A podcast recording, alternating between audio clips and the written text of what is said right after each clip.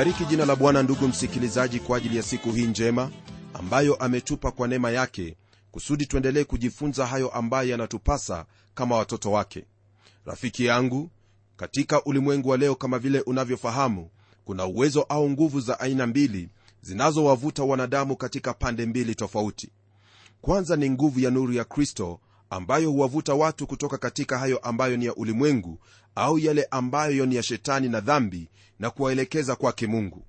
Na pili kuna hizo nguvu au uwezo ambao wawavuta wanadamu kutoka kwenye uzima uliomo katika neno lake bwana na kuwaingiza au kuwarudisha katika hali yao ya kwanza hali ya dhambi au kufungwa na shetani. Hasa ndugu yangu hili hutendeka kutokana na mafundisho ya kupotosha ambayo huletwa na hao waalimu wa uongo jambo hili ndilo ambalo tutalizingatia kwenye sura ya pili ya hiki kitabu cha petro wa pili katika mafundisho yetu.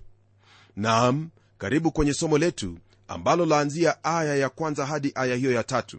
Fahamu hili kwamba hayo ambayo tutajifunza kwenye somo hili siyo mambo yaliyotendeka kitambo bali hata leo hii mambo haya yapo na yanaendelea kutendeka.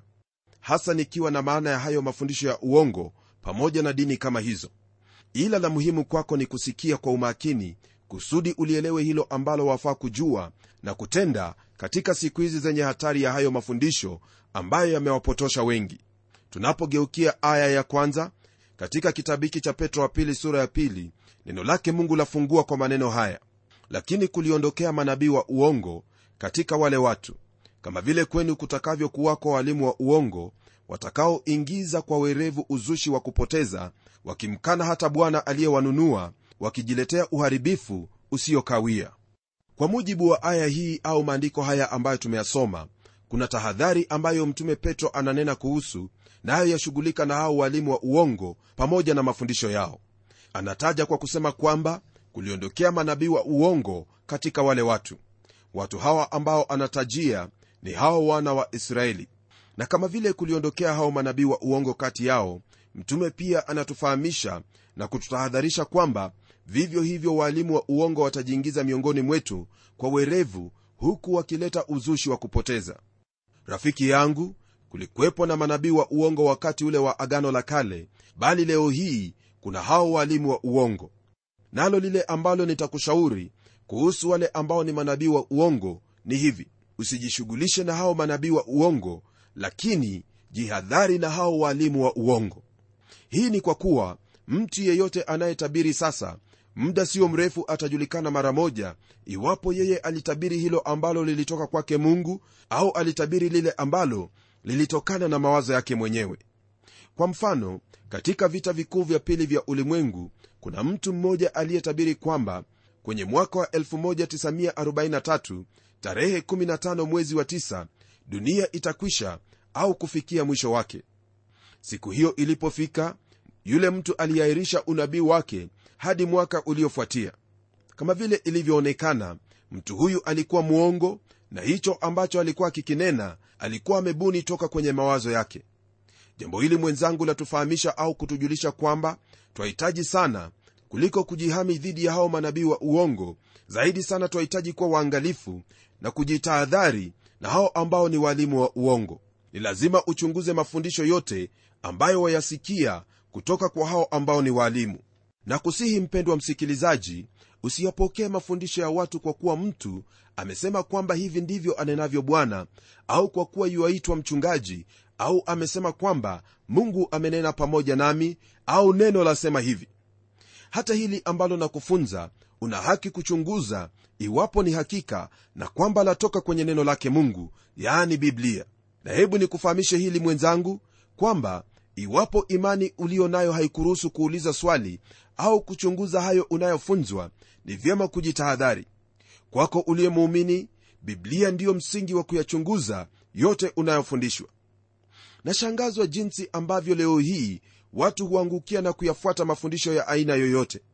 Iwapo huliamini hili basi fikiria kuhusu hao ambao katika historia au miaka ya hivi majuzi ambao walikunywa sumu na kufa kwa kuwa walifunzwa kwamba hiyo ndiyo njia ya kukutana na mungu. Siyo miaka nyingi kuna mtu mmoja ambaye aliitwa koreshi. Huyo mtu alidai kwamba ndiye kristo. Naye kwa njia ya uerevu kabisa aliwateka watu kwa mafundisho yake na mwisho walijilipua na kufa. Ni ajabu kwamba sio wengi ambao wametii onyo hii kutoka kwa mtume petro kwamba hao walimu wa uongo wapo hata sasa hivi zaidi ya wao kufuata hayo ambayo waalimu hao wanawafundisha wao wamesimama pamoja nao na kuwapa mkono wa kuwasaidia kwa hali na mali. Lakini mwisho wao hutambua kwamba yote ambayo wamefundishwa si kweli bali wamedanganywa na kupotoshwa. Tulipokuwa tukijifunza kutoka kwenye sura ya kwanza ya kitabu hiki cha petro wa pili tuliona na kufahamu kwamba hao manabii kwenye agano la kale yaani manabii wa mungu yote waliotabiri yalitimia na hakuna hata moja ambayo haikutimia. Na iwapo kuna hilo ambalo halikutimia ni lile ambalo bado hata leo hii lasubiria wakati wake utimie kwa utimilifu ili lipate kutendeka. Hakukwepo tu na hao ambao walitumwa na mungu bali pia kulikwepo na hao ambao walikuwa ni manabii wa uongo miongoni mwa hao watu wa israeli. Mfano ni huo wakati ambapo ahabu mfalme wa israeli na yehoshofati mfalme wa yuda walipotaka kupigana na yule mfalme wa shamu.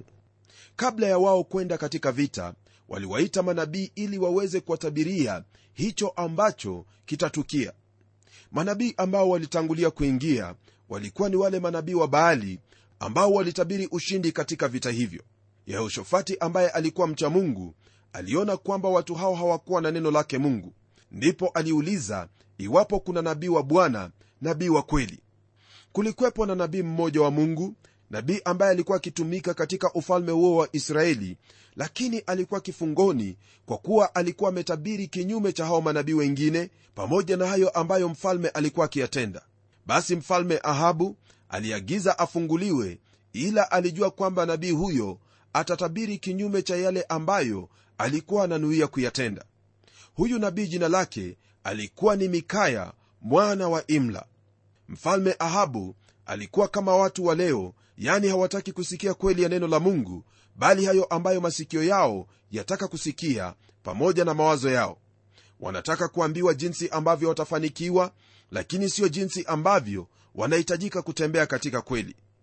Nabii wa mungu mikaya aliwaambia hao wafalme wawili kweli ya neno la mungu. Mfalme hakulipenda hilo neno lakini onyo alikuwa nayo toka kwa mungu kwamba akienda vitani huko ndiko atakutana na mauti yake na hilo mwenzangu nasikitika kwamba ndilo lilitendeka kwa kuwa mfalme alikufia huko.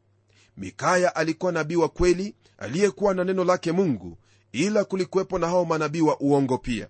Na kama vile ilivyokuwa kwamba manabii wa uongo walikuwa tisho kwa taifa hilo la israeli walimu wa uongo msikilizaji ndiyo tisho kubwa sio tu kwa kanisa bali zaidi sana kwako. Hao au huyo ambaye ni mwalimu wa uongo mara nyingi huwa ni mtu anayejua kweli lakini huamua kusema uongo kwa sababu fulani. Yawezekana kwa sababu za kuwapendeza watu au kwa ajili ya kujipatia fedha na sifa. Nina uhakika una ufahamu kwamba kuna wengi ambao ni walimu sampuli hiyo. Naam wanahubiri na kufunza hayo ambayo wayataka watu kuyafurahia licha ya wao kujua ile kweli. Kwa hivyo mwalimu wa uongo ni huyo anayejua kweli lakini kwa hiari anaamua kufundisha hilo ambalo ni uongo. Kwenye aya hii ya kwanza mtume petro ananena habari za hayo ambayo yatatendeka baada ya kufa kwake. Naye mtume yuda pia kwenye kitabu chake ajadili kuhusu upotovu au kuiacha imani ya kweli na kugeukia mafundisho ya uongo au mafundisho ya upotovu jambo hili limesisitizwa sana kwenye neno la mungu nawe utafanya vyema msikilizaji ukiwa msikivu na kuyachunguza yote uyasikiayo. Pamoja na hili twapata hayo ambayo hawa waalimu wa uongo watayafanya. Neno latuambia kwamba wataingiza kwa uerevu uzushi wa kupotoza wakimkana bwana aliyewanunua wakijiletea uharibifu usiokawia. Uzushi huo watakaouleta ni mawazo ambayo ni ya kupoteza na uharibifu kwa hao watakaoyafuata hasa mpendwa kile ambacho kitakusaidia kufahamu hao ambao wana mafundisho hayo ya kupoteza ni wale ambao waikana kazi aliyoifanya kristo pale msalabani ili mwanadamu akombolewe. Naam wamo makanisani leo hii wanakiri kwamba ni wakristo lakini kwa uerevu na unafiki wanayaingiza hayo mafundisho ya kupotoza.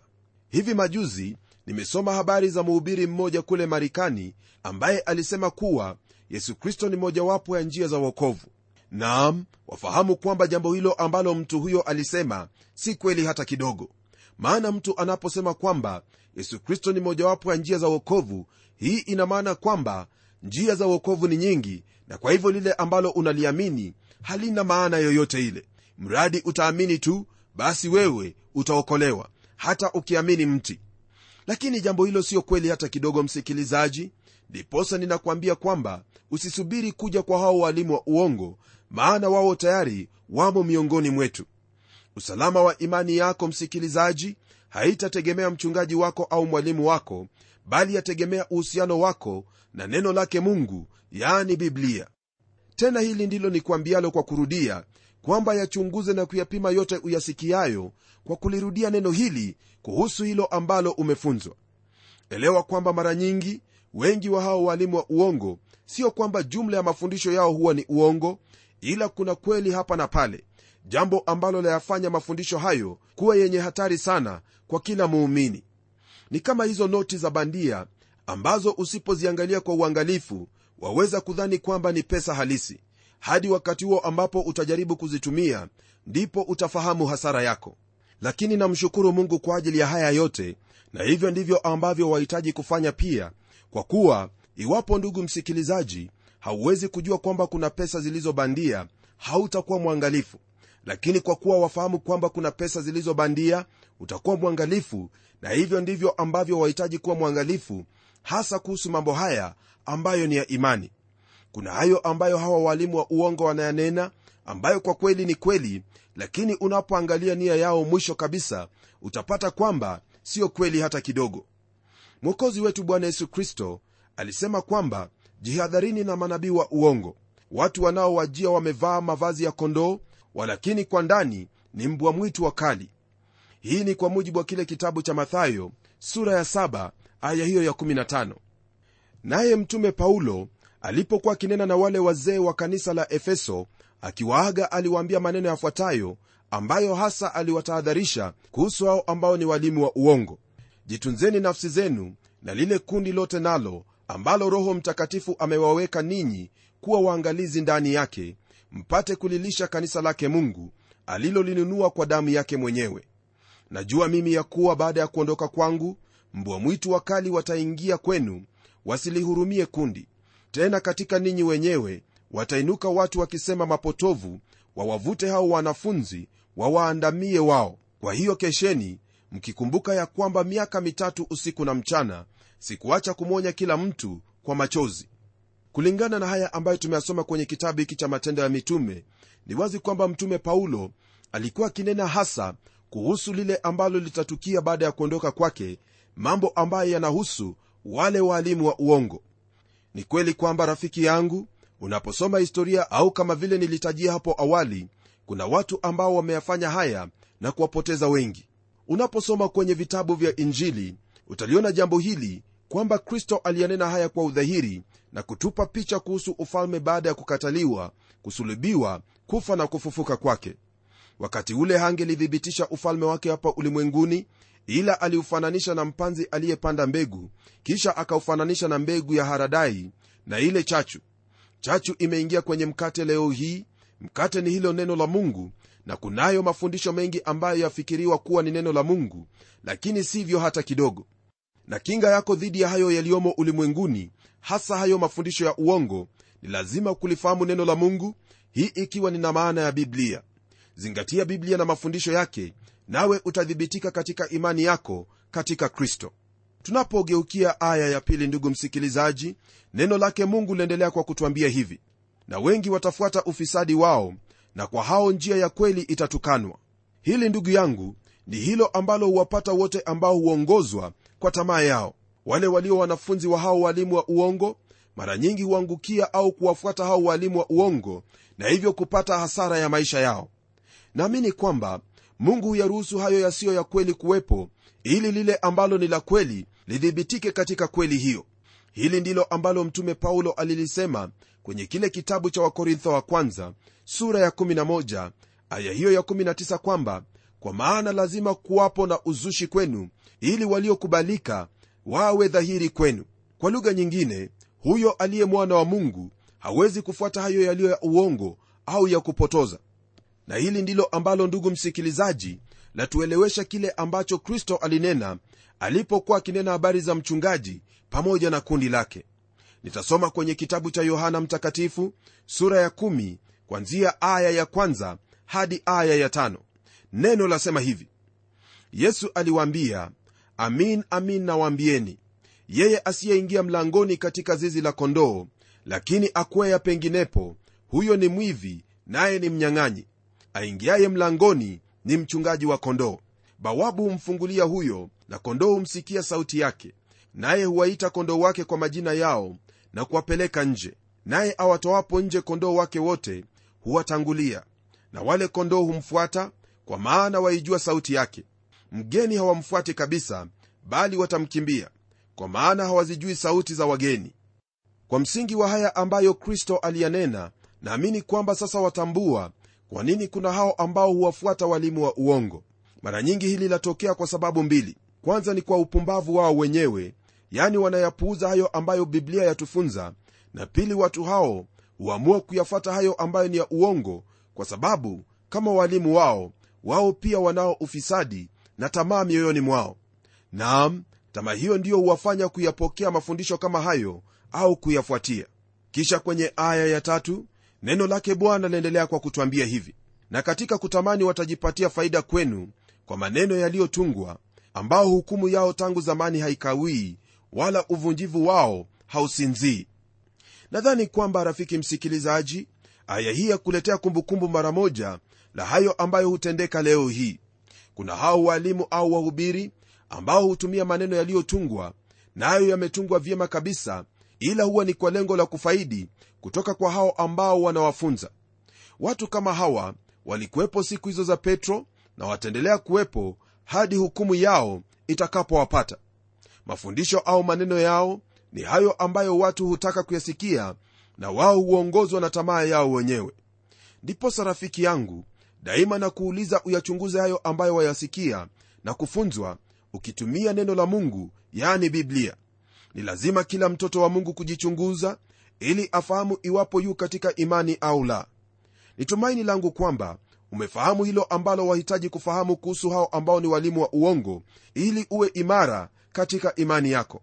Maana wao kwa werevu wataingiza mafundisho ya uzushi na ya kupotoza watamkana bwana na pia hufuata ufisadi wao na kujitakia faida kutoka kwa hao ambao wanaandamana nao. Je rafiki yangu msikilizaji unayachunguza mafundisho ya huyo akufunzaye? Iwapo wafanya hivyo ni vyema ila ni lazima kutumia kipimo kamili yani biblia. Ni ombi langu kwamba daima utalisikia neno hili na kulitii ili ujithibitishe katika imani yako katika kristo. Rafiki msikilizaji unapotazama kwenye kitabu cha waefeso sura ya 4 kwanzia aya hiyo ya 11 hadi aya ya 16 utapata hilo ambalo hasa wafaa kufahamu kuhusu kujithibitisha katika neno la mungu au chini ya wale walimu ambao wanafunza neno la mungu kwa ukamilifu. Neno lake bwana lasema hivi naye alitoa wengine kuwa mitume na wengine kuwa manabii na wengine kuwa wainjilisti na wengine kuwa wachungaji na waalimu kwa kusudi la kuwakamilisha watakatifu hata kazi ya huduma itendeke hata mwili wa kristo ujengwe. Hata na sisi sote tutakapoufikia umoja wa imani na kumfahamu sana mwana wa mungu hata kuwa mtu mkamilifu hata kufika kwenye cheo cha kimo cha utimilifu wa kristo ili tusiwe tena watoto wachanga tukitupwa huku na huku na kuchukuliwa na kila upepo wa elimu kwa hila ya watu kwa ujanja tukizifuata njia za udanganyifu. Lakini tuishike kweli katika pendo na kukuwa hata tumfikie yeye katika yote yeye aliye kichwa kristo. Katika yeye mwili wote ukiungamanishwa na kushikamanishwa kwa msaada wa kila kiungo kwa kadiri ya utendaji wa kila sehemu moja moja huukuza mwili upate kujijenga wenyewe katika upendo. Ndugu msikilizaji haya ambayo tuyasoma kwenye kitabu hiki cha waefeso ni mambo ambayo yatakusaidia ili zaidi sana uweze kuyachunguza hayo mafundisho ambayo wayapokea. Tazama neno hili latuambia kwamba wale mitume ambao mungu amewatoa pamoja na manabii wachungaji wainjilisti na walimu wana kusudi moja. Kusudi lenyewe ni kukukamilisha wewe mtakatifu ili kazi ya huduma itendeke na mwili wa kristo ujengwe hadi wakati ambapo utakapofikia kwa umoja pamoja na wale waumini wengine umoja wa imani na kumfahamu sana mwana wa mungu. Hata kuwa mtu mkamilifu na kufikia cheo cha kimo cha utimilifu wa kristo. Jambo hili litakapotendeka katika maisha yako basi lingine ambalo litakuwa likitendeka ni kwamba hautakuwa tena kama mtoto ambaye waweza kutupwa huku na huku ukichukuliwa na kila upepo wa elimu kwa hila ya watu ambao kwa ujanja hujaribu kuleta hizo njia za udanganyifu. Lakini utashikilia kweli katika pendo na kukua hata kumfikia katika yote yeye aliye kichwa yani kristo.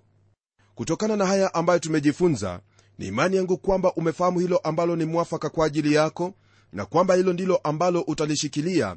Maana maana unapolisoma neno lake bwana utakuwa na ufahamu au maarifa ya kufahamu hayo ambayo wahitaji kuyaamini. Sitachoka kukwambia kwamba ni vyema ulisome neno lake bwana. Soma biblia yako na kufahamu hilo ambalo la kupasa maana yale ambayo huletwa na hao walimu wa uongo yanafanana kabisa na yale ambayo yamo katika biblia. Lakini tayari nimekwisha kuambia na zaidi sana neno la mungu la kuambia na kukuongezea jinsi ambavyo waweza kujisitiri katika haya yote. Sasa nataka kuomba pamoja nawe ili bwana atujalie neema yake kwa haya ambayo tumejifunza. Na tuombe. Mungu tena baba wa bwana wetu yesu kristo nalibariki na kuliinua jina lako kwa kuwa wewe ndiwe mungu. Leo umetufunza kuhusu hatari iliyopo katika mafundisho yasiyotokana nawe. Naomba kwamba katika kila hali na njia utamsaidia ndugu yangu msikilizaji awe na hiyo roho ya kutambua mafundisho hayo ya uongo na kuepukana nayo hasa msingi wake ukiwa kwenye neno ulilotupa biblia. Kwa uwezo wa roho wako mtakatifu ninao uhakika kwamba anapojitolea kwako utamwezesha na kumpa hekima katika swala hili. Kwa jina la yesu kristo aliye bwana na mwokozi wetu. Amen. Naamini kwamba ndugu msikilizaji umejifunza lile ambalo la kupasa hasa kutokana na hayo mafundisho ambayo ni ya bandia. Nitakuuliza usome kile kitabu cha yohana wa kwanza sura ya pili nawe utapata mengi zaidi yatakayokusaidia ili usimame wima dhidi ya hayo mafundisho ya uongo. Tutakapokutana tena kwenye kipindi kijacho tutajifunza kuhusu hali hiyo ya ukengeufu au kuacha imani iliyo ya kweli na kugeukia imani hiyo ambayo si ya kweli. Hasa jambo hili litahusu wale malaika walioasi ulimwengu wa wakati wa nuhu na miji ile iliyoharibiwa ya sodoma na gomora. Ungana pamoja nami ili tujifunze zaidi kuhusu hilo ambalo latupasa kama watoto wa mungu. Hadi wakati huo neema yake mungu iwe pamoja nawe. Ni mimi mchungaji wako jofre wanjala munialo na neno litaendelea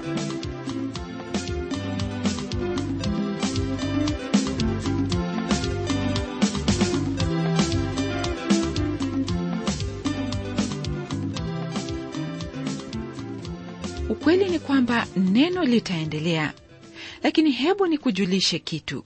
Kipindi cha neno kimedhaminiwa na wakristo kama wewe na mimi. Kama waswahili walivyosema kidogo kidogo hujaza kibaba. Ndivyo mchango wa wakristo kote nchini kimeendelesha hiki kipindi ikiwa unahisi roho mtakatifu akikuongoza kusaidiana na wenzetu ambao ni wadhamini wa hiki kipindi hebu tafadhali tuandikie hundi transworld radio. Kisha uitume kwa anwani yetu ambayo ndiyo hii ifuatayo. Kwa mtayarishi kipindi cha neno transworld radio. Sanduku la posta ni 21514 nairobi kenya kumbuka hakuna kiasi hakuna kiwango. Wewe toa tu jinsi mungu atakavyokuongoza. Na kabla sijamalizia hebu ni kujulisha ya kwamba transworld radio imekuandalia kipindi kingine ambacho kitakujia hapo baada ya mkutasari wa habari. Kipindi chenyewe kinaitwa uzima wa milele. Hebu usiondoke. Na hadi kipindi kingine kijacho ni mimi mtayarishi wa kipindi hiki pamela omodo nikikuaga nikikutakia amani ya mwenyezi mungu. Neno litaendelea